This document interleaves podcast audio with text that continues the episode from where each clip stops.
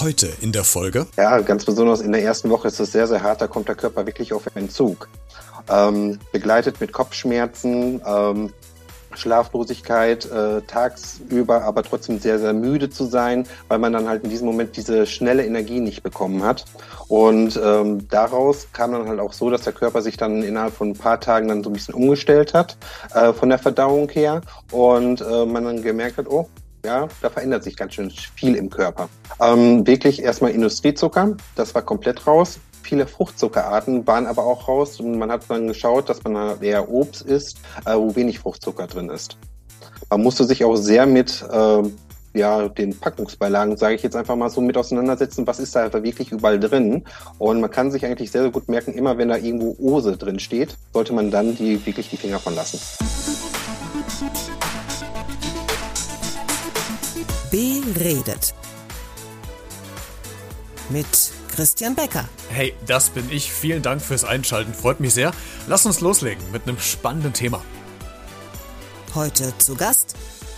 Hallo, ich bin der Robin, komme aus NRW, bin 41 Jahre alt und äh, ich wurde jetzt hier äh, gefragt, ob ich ein bisschen was über zuckerfrei reden sollte.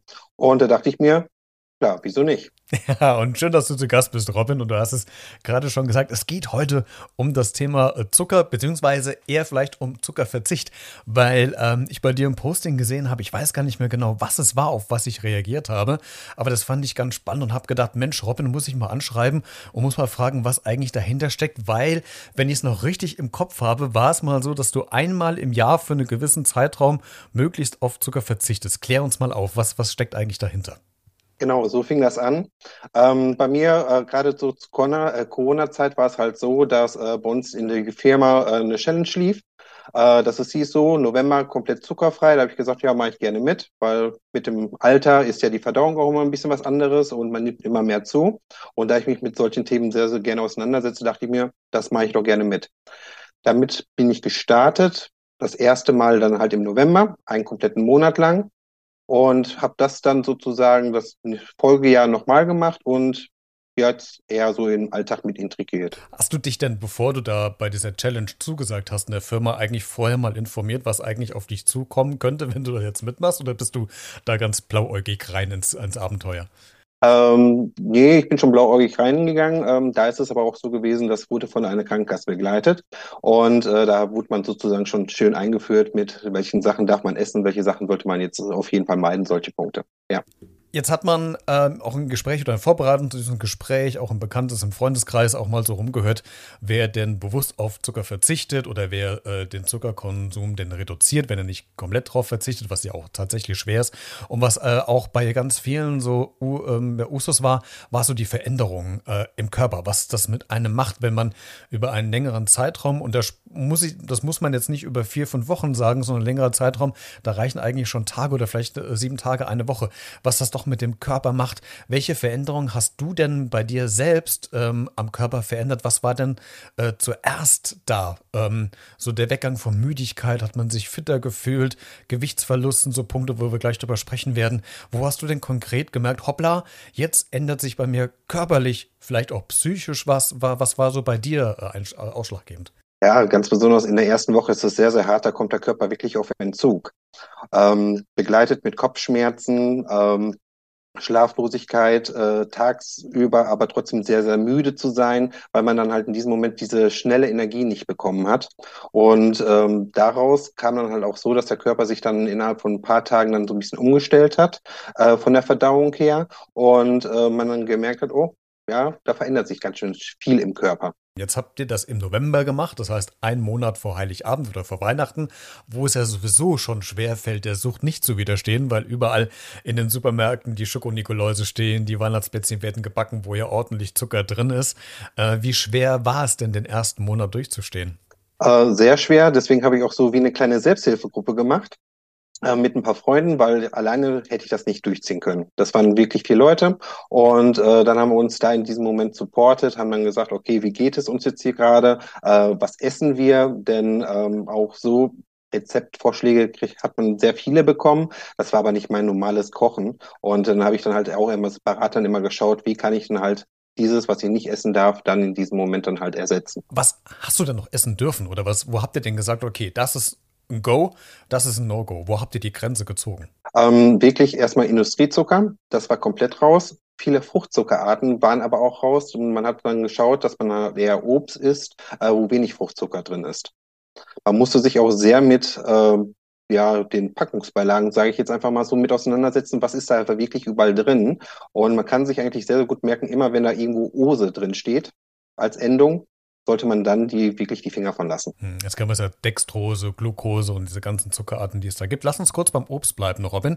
Welches Obst ist denn quasi gut für uns? Also man denkt ja vielleicht im ersten Augenblick Banane, geil, da ist viel Magnesium drin, äh, vielleicht Vitamine, das haue ich mir rein. Aber ich habe mal irgendwo gelesen, dass Bananen, glaube ich, mit einer der höchsten Fruchtzuckeranteile haben. Äh, welche Obstsorten sagst du denn, das ist okay, das kann man machen? Und bei welchen ist vielleicht der versteckte Zucker dann doch zu groß? Also alle Zitrusfrüchte sind erlaubt, wie aber auch Beeren. Sonst ist bei den ganzen anderen Obstsorten zu viel Zucker drin. Okay, das war eine sehr schnelle und knackige Antwort. Das heißt, äh, jetzt gerade, ähm, wo wir das Gespräch aufzeichnen, äh, Anfang Juni, natürlich Erdbeeren, die kommen jetzt gerade, ähm, Stachelbeeren, Johannisbeeren, ähm, was haben wir noch, Blaubeeren, die äh, werden jetzt immer häufiger angeboten, auch hier bei uns aus der Region. Das sind so Sachen, Produkte, wo du sagst, okay, da kannst du eigentlich ganz uneingeschränkt äh, zugreifen, da, das, das ist noch gut für dich und das hat wenig, wenig Genau. Zucker das passt dann in diesem Moment komplett, ja. Hm. Wo, wo ist denn, ich habe eben Banane als Beispiel gegeben, aber gibt es noch andere Obstsorten, wo du sagst, okay, ah, da ein bisschen vorsichtig sein. Im ersten Augenblick ist ja Obst für uns alle, äh, wenn wir an Obst denken, gesund. Das tut dem Körper gut. Aber wo sagst du denn, wo ist wirklich ah, der versteckte Zucker neben der Banane vielleicht noch am größten? Bei mir fällt jetzt auch sofort erstmal nur die Banane mit ein. Äh, sonst äh, Apfel hat auch sehr, sehr viel Zucker auch wenn das die säuerlichen sein sollten, ist, steckt da immer sehr, sehr viel mit dran. Ja. Und das ist die, die Gefahr dabei, wenn man so diese säuren Apfel oder sauren Apfelsorten ist, dass man denkt, da ist vielleicht gar nicht viel Zucker drin, aber trotzdem hier hat der versteckte Zucker mit dabei. Du hast eben gesagt, dass du dich natürlich dann unweigerlich auch mit Packungsbeilagen im Supermarkt beschäftigen musst. Kann, muss ich mir das so vorstellen, dass ein Supermarkteinkauf, der früher vielleicht zehn Minuten gedauert hat, plötzlich äh, in stundenartige äh, Nebentätigkeiten ausufert? Oder, oder wie muss man sich das vorstellen? Stunden jetzt nicht gerade, aber man schaut sich schon immer hinten drauf äh, oder schaut immer hinten drauf, was da wirklich drin ist. Denn das hat mich echt gewundert. Ich bin jetzt nicht so der Mensch, der sehr, sehr viel Süßes isst, dass ich aber sehr, sehr viel versteckten Zucker zu mir genommen habe. Wenn man jetzt in eine Wurst auf einmal dann da Zucker drin findet, äh, dann wundert man sich doch schon, wieso wird da Zucker reingemischt.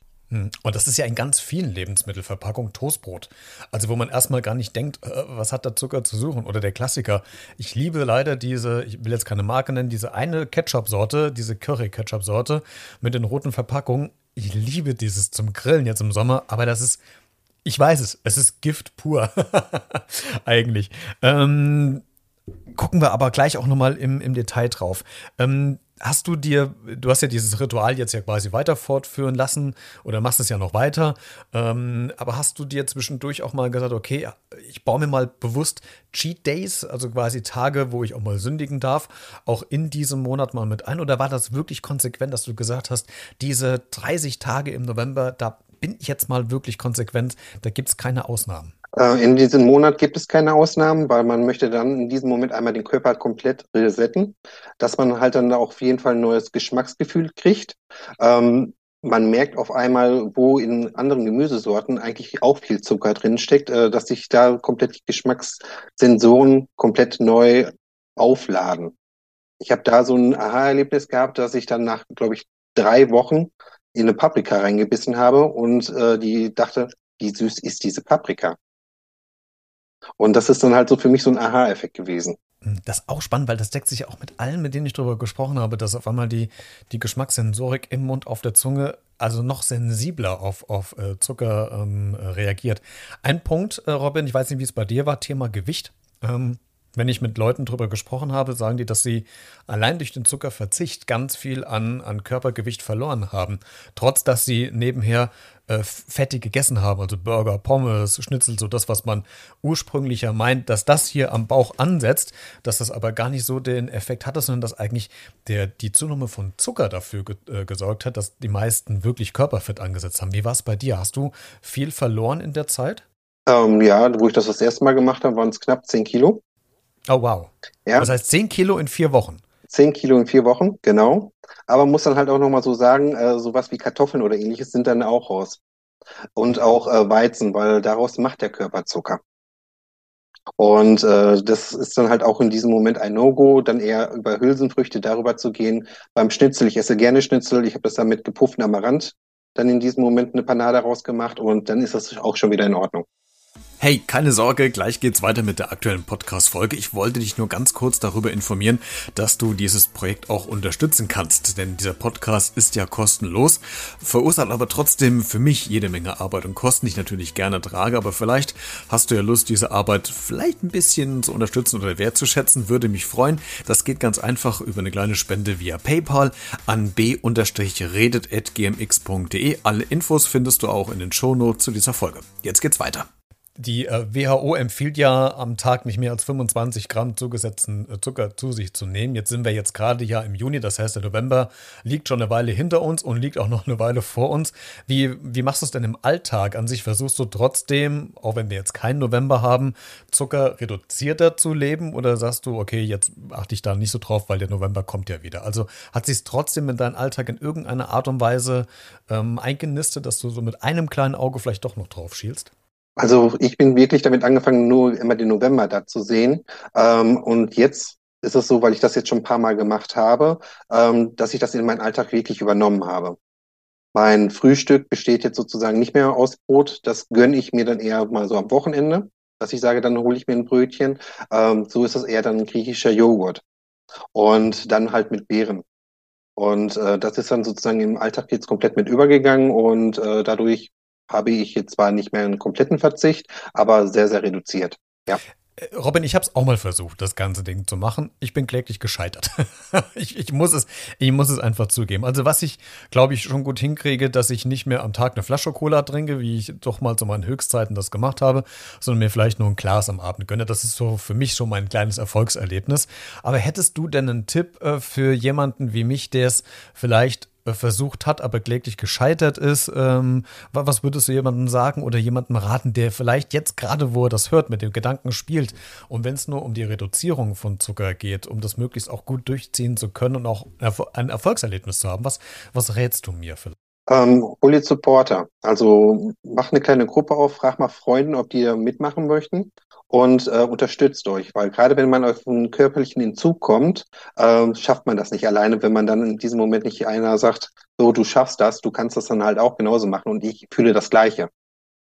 Wenn so einmal wirklich zu dieser Cut gekommen ist und man das einmal durchgezogen hat, dann ist es im Alltag viel, viel einfacher dann auch über, äh, umzusetzen und dann halt auch da wirklich was draus zu machen was ich mich gefragt habe, und da ist es schlussendlich bei mir gescheitert, dass ich das in meinem Alltag hier, in meiner Bude zu Hause, vielleicht noch gut hinkriege. Aber wo ich schwach werde und ich das nicht geschafft habe, da standhaft zu bleiben, war, wenn man mit Freunden irgendwo mal abends essen war oder was, was trinken gegangen ist. Dann war es halt doch der Cocktail. Dann war es halt doch vielleicht die äh, Flasche Cola mit dem Eiswürfel drin oder die Pepsi oder irgendwas anderes, wo ich auch sagen hätte können, gut, mein Gott, dann bleibe ich halt bei dem Glas Wasser, aber es schmeckt mir halt einfach nicht. Oder dann bestelle ich mir doch noch die Creme Brûlée ähm, hinterher.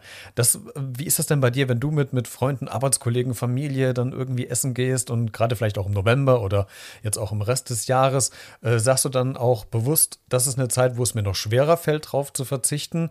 Oder dadurch, dass ihr die gleichen Interessen in eurer Bubble habt, ist es gar nicht so ein Problem, weil ja jeder so ein bisschen mit dem Auge drauf schaut? Ähm, wenn das jetzt wirklich so ist wie im November, wenn man kompletten ganzen Monat das macht, dann hat man sich eher dann halt in seine Bubble getroffen, weil dann hat der eine dann halt gekocht und dann hat man da auch nochmal Rezepte austauschen können, diese Punkte.